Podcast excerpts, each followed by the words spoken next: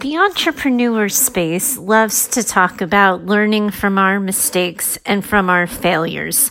But what does that actually look like in real life? What lessons are we supposed to be taking from it all? And how do we know we're taking the right lessons? That's what we're digging into today on Business Mindset Mastery. Thank you so much for joining me today. I'm your host, Heather Gray. I'm a mindset and leadership expert. You can find me over at choosetohaveitall.com. And this episode today is a follow up from yesterday's episode. Yesterday, we started a conversation that kind of spun off um, a listener letter and also some thoughts that I had about the Brene Brown quote that once we own our story, we can write the ending.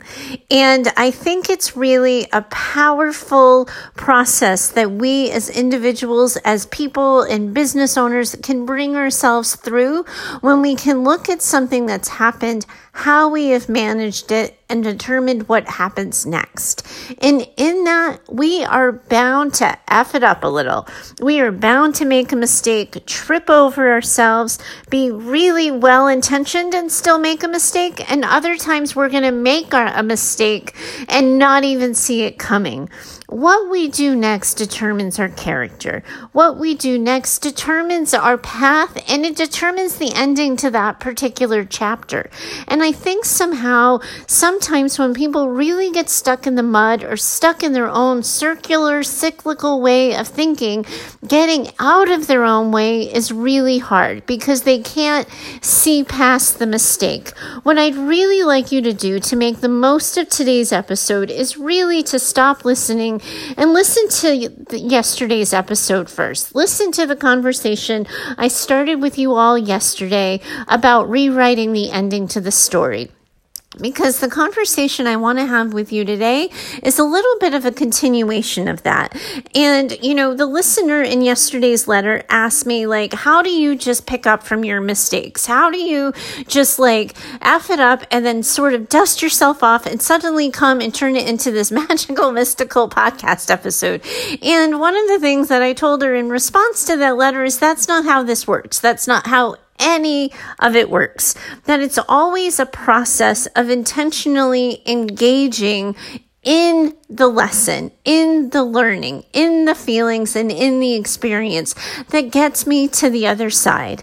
And I started this episode with you all today saying, like, how do we know what lessons we're supposed to be getting? And what if we're not getting the right lessons? And I think those nervous questions, those worried well questions that we spin around things as if there's a right answer, as if when you trip and fall, you're specifically supposed to look at the lesson that says, watch where you're going rather than maybe the lesson should be wear a better pair of shoes when you're going to walk on cobblestones or something like that. How do you know the lesson you're supposed to take in any particular situation? My answer to that really is it doesn't matter so long as you're willing to keep learning because the lessons we're meant to learn, if we don't get them from a particular F up and from a particular screw up, life has this funny way of giving us a new opportunity to learn the same thing. And, you know, this let- letter that I got uh, yesterday, this isn't the first time I've gotten a letter from someone who says, You make it sound so easy that I just have to A, B, and C, or you go through all these awful things and suddenly you can just be so, you know, GD wise about it, right? And i that's that's never the way i want to um, sort of put myself in this category right? Where like i could just trip and fall and pick up and dust myself off and it becomes this shiny new podcast episode because that's not the way it works and that's not how i experience it. And it isn't always that easy. Sometimes i'm going to admit that it is easy because it's a choice in the sort of the consequence of how i choose to move through the world is with this you know more positive attitude and with this intentional way of being. So sometimes, yes, dusting myself off is easy. But what I started to do is look at the worst mistakes I've made in my life. And I listed them out Um, and I didn't list all of them out because then again, I end up in another marathon podcast episode. And I have been listening to your letters coming in telling me that I run a bit long and repetitive sometimes. So I really am trying to work on my talkative nature, take advantage of the fact that I do five episodes a week. So something I don't cover in full actual depth today can always be covered tomorrow. But I did look at the biggest mistakes I've made and the lessons that have sort of guided me since. And I thought if I was just kind of honest about things, even though some of these examples are repetitive of other podcast episodes you've heard from me, perhaps you'll learn from my example. One of the things that I want to reiterate from yesterday's episode, in case you didn't listen to me and stop listening to this episode now, listen to yesterday's first, and you're just still sticking with me, even though you don't have the the full context of the conversation is self forgiveness. I really value that in my own life. I know I have made some whopper mistakes, and I know that I am the cause of some deep hurts that people have felt, and I have forgiven myself for those things. I don't always forget that they've happened because I do think the lessons I've learned have informed new choices and new actions I've made in the you know, in the future. So I don't just sort of say, like, okay, I forgave myself, moving on. I do think I use the experience. And one of the ways I'm able to forgive myself is because I tell myself, well, I might make a mistake again, but I'm never going to make that mistake again. So I do use it to inform my actions and my words going forward. But I do practice self forgiveness and self acceptance, really just recognizing that I know who I am. I know my tendencies of where I tend to F it up and where I miss the mark. I forgive myself for it and I always try to do better next time. So, with that in mind, you know, I always go to the first whopper of a mistake that I got, um, that I made. And that was, uh, I was in junior high. It was seventh or eighth grade and I got caught in a massive lie. You guys heard me talk about this on a podcast episode I did probably over a year ago where I talked about how I turned out okay in the end. And one of the lessons I learned just really on in junior high was the natural consequence that comes with lying because I had lied to my peer group about something to get attention, um, for other kids to like me, and I spun all kinds of tales as a result of it and added all kinds of details because the story just ended up taking on a life of its own. And then I got busted in the most horrible way at the time ever where um, a girl's mom talked to my dad and said, Hey, I heard your family's been going through XYZ. And my father was like, I have no idea what you're talking about. I don't even know what you're talking about. And so not only did my entire peer group um, you know, find out about it, but my dad found out about it. So then in, in my world at the time, because it was pretty small, everybody had found out that I had lied and I told this story.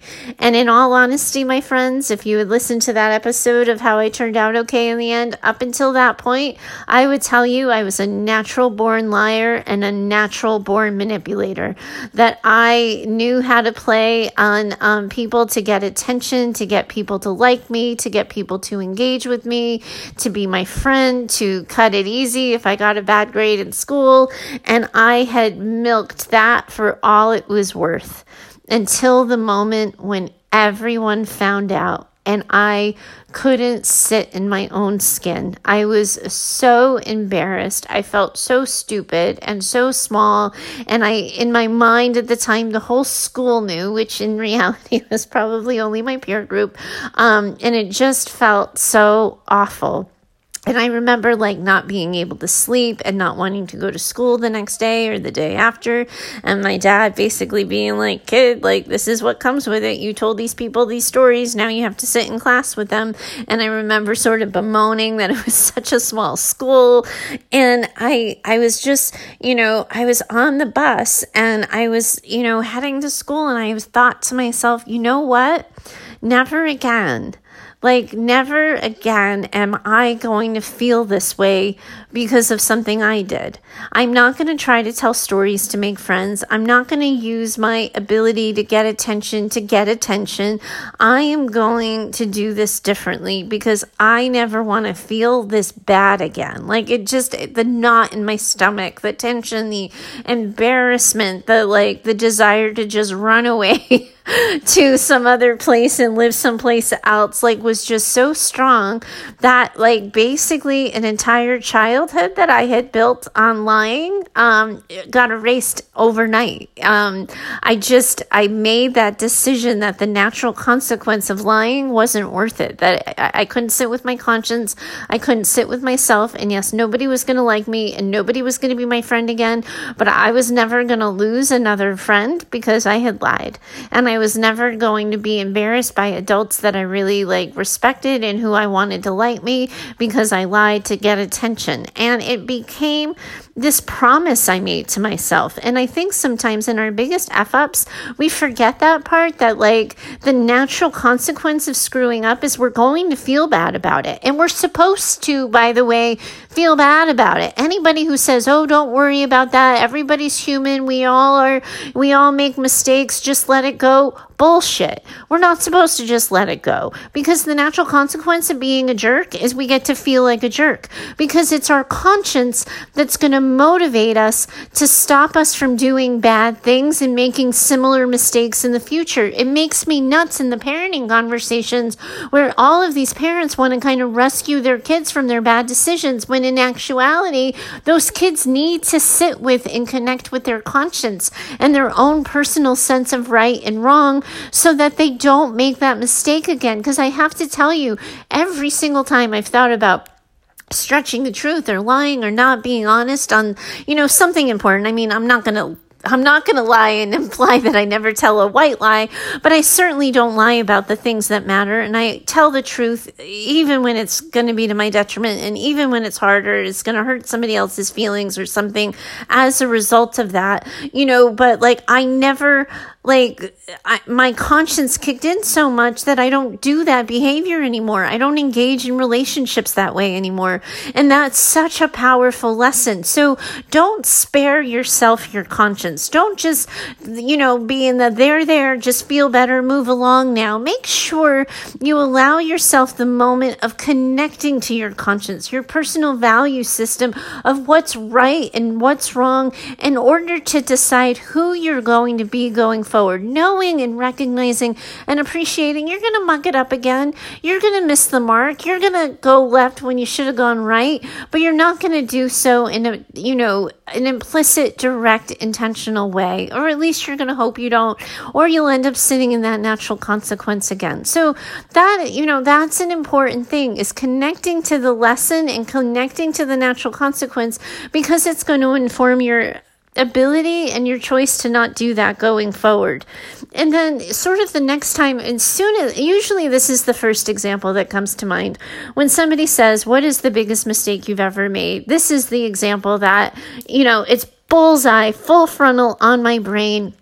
I was 22 years old, maybe 23, with a master's degree. And my friends, I tell you, I had no business being 22 or 23 with a freaking master's degree in counseling. I needed to get myself some experience first, but thus I ended up as a family and child therapist. And um, people were putting me in control of uh, other people's kids when I was like, what? I, I think I was barely five years older than the kid I'm about to talk to you about. But I was working with this 17 um, year old who um, I, th- I can't remember his story, but he, I, I know his mom was mentally ill. I don't know if dad was ever on the scene or if dad had died or dad, you know, abandoned the family. I can't quite remember the story, but I saw two brothers, a 16 year old and a 17 year old, and they were in the foster care system. And I was working with a 17 year old, and we had a really, really good relationship. Um, you know, I, I left out, right? Because at at 22, I probably shouldn't have been given any 17 year old advice, but we had a really good relationship and he had really connected to me and really, you know, came to trust and respect me. And I got him out of a pretty deep, dark hole of depression. But one of the things in the course of that work he started to do is anytime a relationship got hard, anytime a relationship just became a little bit difficult or somebody became, you know, quote unquote, too much, he just ended the relationship. So he ended relationships with friends friends when they didn't want to do things that he wanted to do. He ended, you know, he ended um, sort of mentorships with teachers when they said they were going to meet him after school and they didn't. That his expectation around perfection became so high because he wanted to abandon people before they abandoned him. Like the psychobabbler in me, even at 22, like I knew that that was what the deal was. I knew I had the skill set to connect with that. But he said at one point, he was sitting in a session with me. It was sometime between Thanksgiving and Christmas. And he said, You know, my brother's such a pain in the ass. Like, he never wants to do anything, he never wants to go anywhere. I'm either dragging him, going by myself, or stuck home. Like, I just, like, it would be so much easier if we weren't friends. Like, yeah, I'm always, he's always going to be my brother. And yeah, we're always going to be in the system together. But, like, I don't have to be his friend. I don't have to go out with him after school. I don't have to hang with him. I can just be on my own and do my own thing. And without missing a beat, I said to him, So you want to end your relationship with your brother a couple of weeks before the holidays.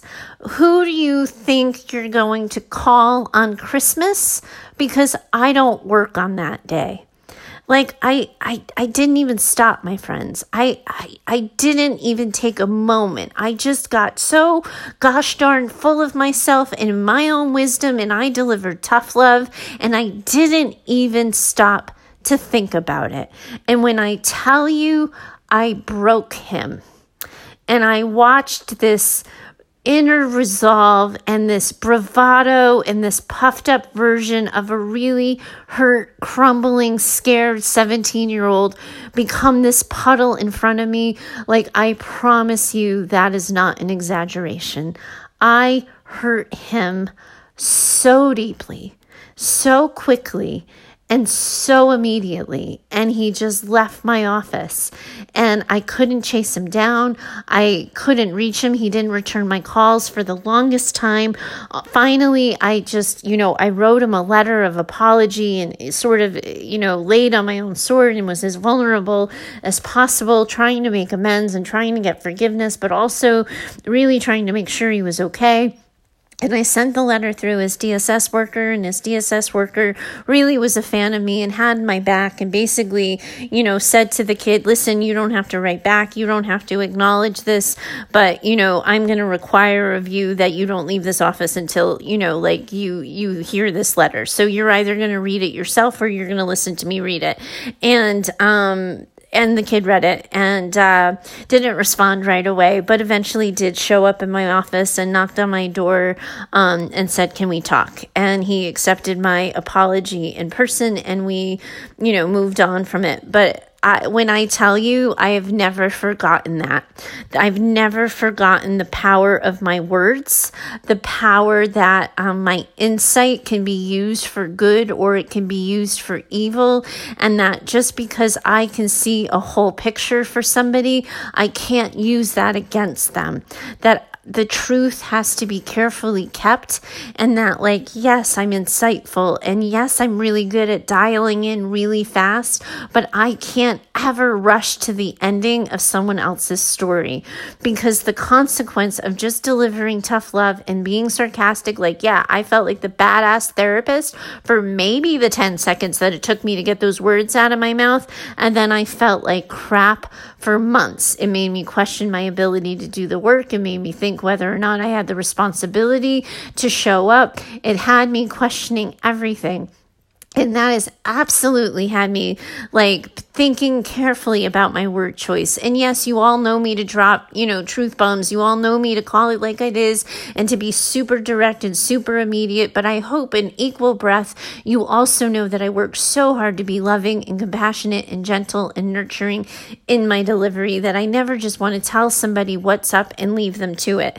But I, that lesson, my friends, took me a while, but it has absolutely changed the way I move through the world and the way I do the work. So it was, you know, and everybody who talks to me about it and clinical supervisors I've had in the, you know, the past have said this kid has probably either A, forgotten all about this, has no idea what you've been talking about and, you know, struggling with for so long, or you have given him a really powerful example that an adult in a position of power can admit that they're wrong and ask for forgiveness and he can take it on the chin and accept that. And yes, all of that's true.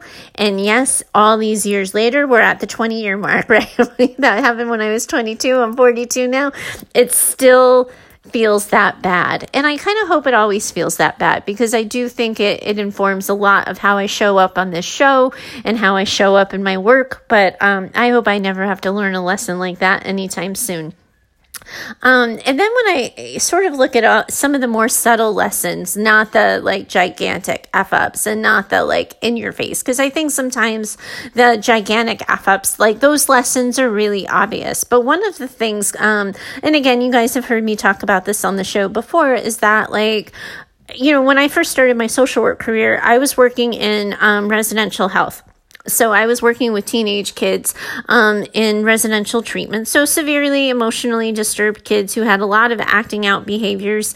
Um, and it's not an exaggeration when I say I was really, really good at the work. Um, I had a very special talent for working with the hardest to reach kids. Um, I had this way of kind of being able to work with them and de-escalate them really quickly. But as you know, because you're listening to this show, that is work I no longer do anymore. Um, that is work that I am wholly incapable of doing ever again. And that's because I became a workaholic. I got obsessed with my work. I got obsessed with doing it all the time. I don't remember ever being miserable, but you've heard me talk about this on other episodes of Around Mistakes and Lessons is I didn't preserve my talent and no one else encouraged me to do it. And so I, you know, again, I was young when I got my master's. I, I did um, a combined kind of degree program where because I got my bachelor's in social work, I was able to get my master's in a year. I had no business doing that, but um, I, you know, so I was I was all in at 22, and at 22, you just don't know that you're going to run out of gas someday. At 22, you think that your talent has no limits, has no bounds, has no end, and, and it never occurred to me that I would run out of it. And it's not that I don't still have that talent, because I do kind of believe that if you put that kid in front of me again and they were climbing the walls, I, I do think it all kick in and the muscle memory would kick in and I get that kid not climbing the walls and, and less time that it could take some people. But I can't do that work and be a functioning adult for any length of time anymore. It, it really, it just burned me out because I didn't nurture the talent. And I think sometimes business owners are at the risk of doing that. I think a lot of people, when you love what you do, it doesn't even occur to you to take a break. Because why do you want to take a break? Because honestly, like when I was 22, 23, my friends were meeting up at bars and getting drunk and having a couple of drinks. And like, why would, why would anybody want to do that when you can talk a kid out of committing suicide? When you can intervene with a kid and get them from stopping an assaultive behavior. Like, who would want to just hang out on a bar stool when you could be changing and saving the world, right? Like, listen to how obnoxious that sounds because that's how obnoxious I felt at the time. And that was the story I told myself. Like, who would want to do anything else ever?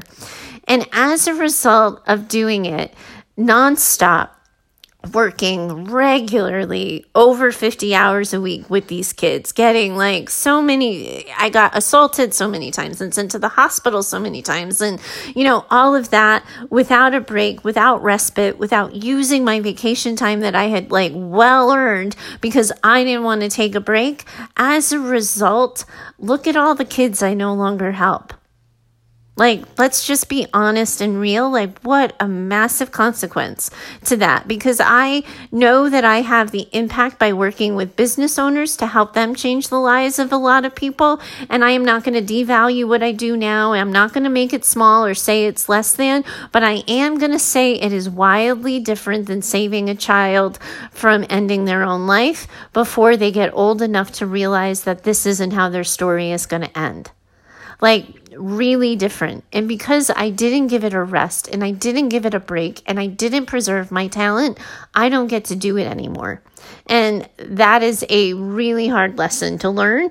Um, and I'm not, you know, I'm never going to do that again. I'm never going to work myself to the bone, um, even when I love it. And I, you know, it's funny is I, I made, I almost made the same mistake with this podcast at one point in time. I was so sort of obsessed and super focused on it that it was all I was doing and it kind of at the risk of my own business and at my own um, brand building um, because you can't build you can't really build a business offering free content five days a week. It's a really good lead generator. It's a really good way to build that know like and trust factor. But as the boss of my business i do have to show up and do other things. And i really do recognize that that burnout experience and that like crashing and burning experience like it is a lesson i had to learn again. I apparently like i said at the beginning of the show, didn't quite get it the first time, so life gave me another opportunity. But I I didn't preserve my talent and as a result I don't get to do the thing that I so very much loved. So I want you guys to pay attention to that. Um, and then when I think about another lesson, um, and this is one that I don't know that I've talked so much on the show about, but I certainly like, and it, you know, I even wondered as I was um as I was sort of browsing this and thinking about this, if this becomes its own podcast episode at some point in time, it probably will because I do think it's important. But the number of times in my life I have prioritized people more than they've prioritized me, um, the number of times I have sort of taken care of someone's feelings who weren't really taking care of my own feelings, the number of times I was prioritizing friendships when clearly friendships with me weren't being taken care of, when I was paying attention attention to people's feelings when they wouldn't be doing the same thing for me. Um, I've really learned over time that before I go the extra mile, before I take myself outside my comfort zone, before I compromise time on my own or any of that stuff, to really ask myself, would this person do this for me? And as a result, over time, admittedly, my tribe is smaller because the reality is, is I only want the people who are going to love me as deeply, as wholly as I love them and as completely as I do. Because if you can't, like, I don't have the time. Um, and I, I know that and own that. But the reality is, is I learned that by giving people entirely too much time. I could wax poetic about this guy, um, that I broke up with, or I, that's a lie lie. and I told you I stopped lying. I didn't break up with him. He left me. Um, we had plans. Uh, we'd been together and dating for like a year or so. Um, and we had plans to have a long weekend together, and it was going to be the first time I was going to, um, you know, see his uh, friends that lived out of state. Um, and the dude didn't show up and uh, he didn't call and he didn't explain. And i got confirmation that he didn't just die. And when i look at how unhealthy of a response i had to that i'm so embarrassed because clearly like hindsight you know again another probably oh my gosh you know it's really funny guys i think it was 22 years ago. Like i i actually i think it was probably the same year i screwed up with that kid. Um but uh i um I I just I just decided he must have been having a really hard time that he had gone into some really dark hole or he got scared by the new level of commitment. So I you know I kept in touch and I didn't like I I, I super stalked him a little bit um probably in that like crazy ex-girlfriend kind of way but not for long but mostly was just like hey I was really kind of worried about you. I hope you're okay. And I didn't sort of ever hold accountability with with him. I didn't ever say, like, you made plans with me and you bailed. It, everything I did after was, you wouldn't have done this if you weren't, like, hurt people, hurt people. So you must have really been hurt. And I was with that guy for a year, and that relationship put me in therapy for two years. And the idea that I was going to let another human being get that much of my time and that much of my energy and change that uh, much of my story about myself, like, who was I to let any guy do that? Because he, like, he didn't have that power. I gave him that power. I let him, like, take up that much space in my universe and take up that much space in my story. And that is all on me. And I wish I could tell you that that was the last time I did it. But again, that theme emerged and I didn't get the lesson the first time is that like, giving people the benefit of the doubt and taking care of them more than I take care of myself. Like, didn't get that that first time and so then I had to do it again when the ending of a best friend and that relationship happened several years later in my you know later adult life when i should have been wiser. But again this tendency of prioritizing people who had stopped prioritizing me and the heartbreak that that feels and giving yourself away. One of the phrases my clients hear all the time from me is like why do they deserve and earn a piece of you? Like if they don't want all of you why are you giving them a piece of yourself and I say this when people are chasing bad relationships, when they're chasing bad job opportunities. There's all kinds of situations, but there's so often when like people don't choose us and they don't prioritize us, but they still get to be friends with us or they still get to have the benefit of our like two cents business wise or they still get a networking opportunity. I think we do this entirely too much. But if someone hasn't earned all of us, I would make darn sure that they don't get a piece of you. And obviously there's caveats caveats and there's exclusions to that. But like as a general rule of thumb, I've learned that lesson the hard way. And I, I think I will spare you a lot of therapy. Maybe put myself out of business a little bit. So I have to be careful how loud I spread that message. But don't prioritize people who aren't prioritizing you. Um, and then when I look at other sort of like more less dramatic, less intense, less kind of therapy inducing mistakes, the first thing that comes to mind is when I was running my private practice, business was easy. Um, I didn't have to market. I didn't have to advertise. I had a wait list. I had really good, consistent income. And I was so unhappy with what I did. I was like pulling, it, it was, it was constantly a battle with myself to not pull out like my eyebrows one by one because sitting and listening to people who were not willing to change their lives but just wanted me to be like there there feel better like i just hit the end of my road in that business and i i just didn't prioritize it and i didn't take care of it and I didn't look at why I was so unhappy. I constantly said, well, it's making money. It's contributing to the household. Like I'm successful. I have a waiting list. Like I am not even advertising and I have enough business to manage. And I gave my income so much more power over my life satisfaction. Um, so not only did I not, again, fail to nurture my talent, because again, if we don't get these lessons right the first time, we get plenty of opportunities to relearn them. I didn't like I didn't prioritize my mood. I allowed myself to be deeply unhappy with my life for 30 hours a week eh, for no reason other than like I think it was this is what I had done, this is how I was making money and I trapped myself into that worldview and I was so afraid of losing the income. And I've absolutely like lost the consistency of income. I've absolutely made business building way harder for myself. But like I can't can't even remember how many like years back. If my private practice was a 10 year process i don't even know how many years i have to go back towards the end of 10 if it was at 5 years if it was at 7 years of having it where like i really just stopped liking it. And to be that unhappy for that long um like why did i do that to myself without trying to make a change? Simply because i was making money.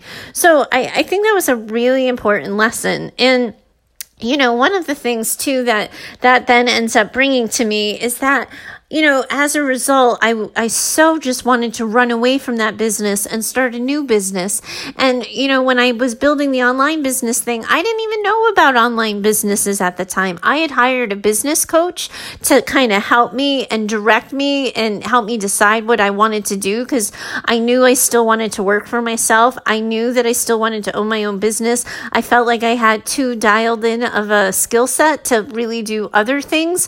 And she was the one who said, hey, I think you like, I think you need to take a step away from mental health and really pay attention to your ability to really use your insight to help people find, you know, their stuck spots and their blind spots, you know, and you would be really good with the corporate type because they're action takers and they do things and you could have a business like I have a business because she herself worked online and she was the one who introduced me to this, but I had had no concept of online business. Um, and, you know, and I hadn't hired her to help me build an online business. I helped her, I hired her to help me figure out what the heck I was supposed to do next. So once I figured out, like, okay, yep, it seems like an online business is the way to go, I just dumped, you know, and you've heard me talk about this before, so I don't need to go down that rabbit hole, but I, like, I dove into all the free content and I, like, Pat Flynned my way through business building and delivering you know my best stuff for free so they would want to buy from me and all of that right? And i i just you know i bought into every visibility strategy and putting myself out there. And as a result like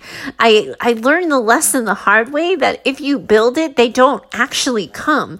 I never like opened the door and said hi here i am. This is what i do. This is how i serve. And will you please buy from me? I never asked for the sale. I never showed up for myself. I just assumed they'd read these these like amazing words that were dripping off my blog posts and they would just be clamoring to work with me. And, you know, and in theory, like a lot of people were like, Are you sure about that? Like, you can just write these articles and you can build a business. And I wasn't sure about it. And I didn't buy into it because I ended up confusing the likes and the engagement and the shares and the attention for some business building strategy when my revenue wasn't changing. And I largely ignored my gut that. I largely was like, well, all these people are making way more money than I am, and this is how they did it, so this is how I must do it. And, you know, and that reminds me of, you know, the episode yesterday and le- yesterday's listener letter, because I did the same thing she did at some point. I bought into the gurus and I bought into the strategies and I bought into the hype when in actuality, I forgot my, like, that I built a, like, regardless if I liked it and regardless of the fact that I burnt it down at the end, I was already capable of building a successful successful business my way with my messaging, my words, and my approach. So why did I immediately say, like, oh, I've never done it online before, so I have to go follow all these strange people I've never heard of to learn how to do it online, rather than like, hey, I'm really good at building relationships. The reason why my last brick and mortar was so gosh darn successful is I am awesome at relationships. So I'm going to start making relationships and I'm going to start connecting with people and I'm going to start showing people who I am. They're going to believe me and then they're going to buy from me. And it has taken me, and I'm still learning this lesson, my friends, but it has taken me that time to really know and accept that like my gut instinct gets to rule the day even though I'm not a business strategist. Because a I was raised by a business person. I worked for my father in his business for the, my entire childhood. So I know a lot about business. I ran my own successful business for 10 years. The only reason why aside from the fact that I now live in California and no longer exists is it wasn't working for me me, but I was still working for it. I was still bringing in the revenue and the numbers. So I do get to decide the business strategies that make the most sense for me. I don't have to follow the pack. I absolutely get to do it my way. But I have tripped and fallen and cried and given up and discussed closing shop and gone to the job ads just as much as all of you listening at some point in time because it's not a clear, linear, direct path path. Like we find it by getting distracted. We find it by learning about a new a new idea and a new option and exploring it. And sometimes yes, those super shiny high investment opportunities come across our desks and we think, "Oh my gosh, like if it's going to cost me $3,000, then wow, look at what I'm probably going to make in response to that." Because who would charge $3,000 for a program that doesn't have an ROI, etc., etc. We tell those stories and like I'm not immune to that thinking or mentality. But ultimately, I've learned and seen, like from my business experience, you know, with my brick and mortar and in like what I've sort of created for myself here now is that when I build according to my own design, it draws the right people to me. I'm preserving myself from burnout because I'm not chronically doing work that I don't enjoy, and I am celebrating my talent all of those things, if you listen and pay attention, are the values I've accumulated from all of the mistakes I've made that have gotten me to this point. And that is what the most important thing is. If we accumulate these lessons, if we collect them, if we don't just do it, you know, Elsa's style and let it go from the rooftops, but we know and own our story, it is just like Brene Brown says, we get to write the ending. And that's how you learn from your mistakes. That's how you get on the other side. You do get to choose a new direction. And you don't just have to sit in that choice. You do have to do the actions that come after it. But at any point in time, my friends, you really can learn from your mistakes. You really can rewrite the ending to your story. And it really and truly can start today. Thank you so much for joining me in this conversation. I hope you have found it beneficial. I always worry with these episodes that they get a little too self indulgent and too preachy. So, hopefully, you have found value here. If you are in a stuck spot and you can't get out from under it, if you can't find your way from a mistake and you still haven't grabbed onto that lesson, you know, I, I invite you to continue the conversation with me. I invite you to let me help you. You can do that one of three ways. I'm going to give you three ways today, right? You can write to me over at heather at. Share your question so it can become a future podcast episode.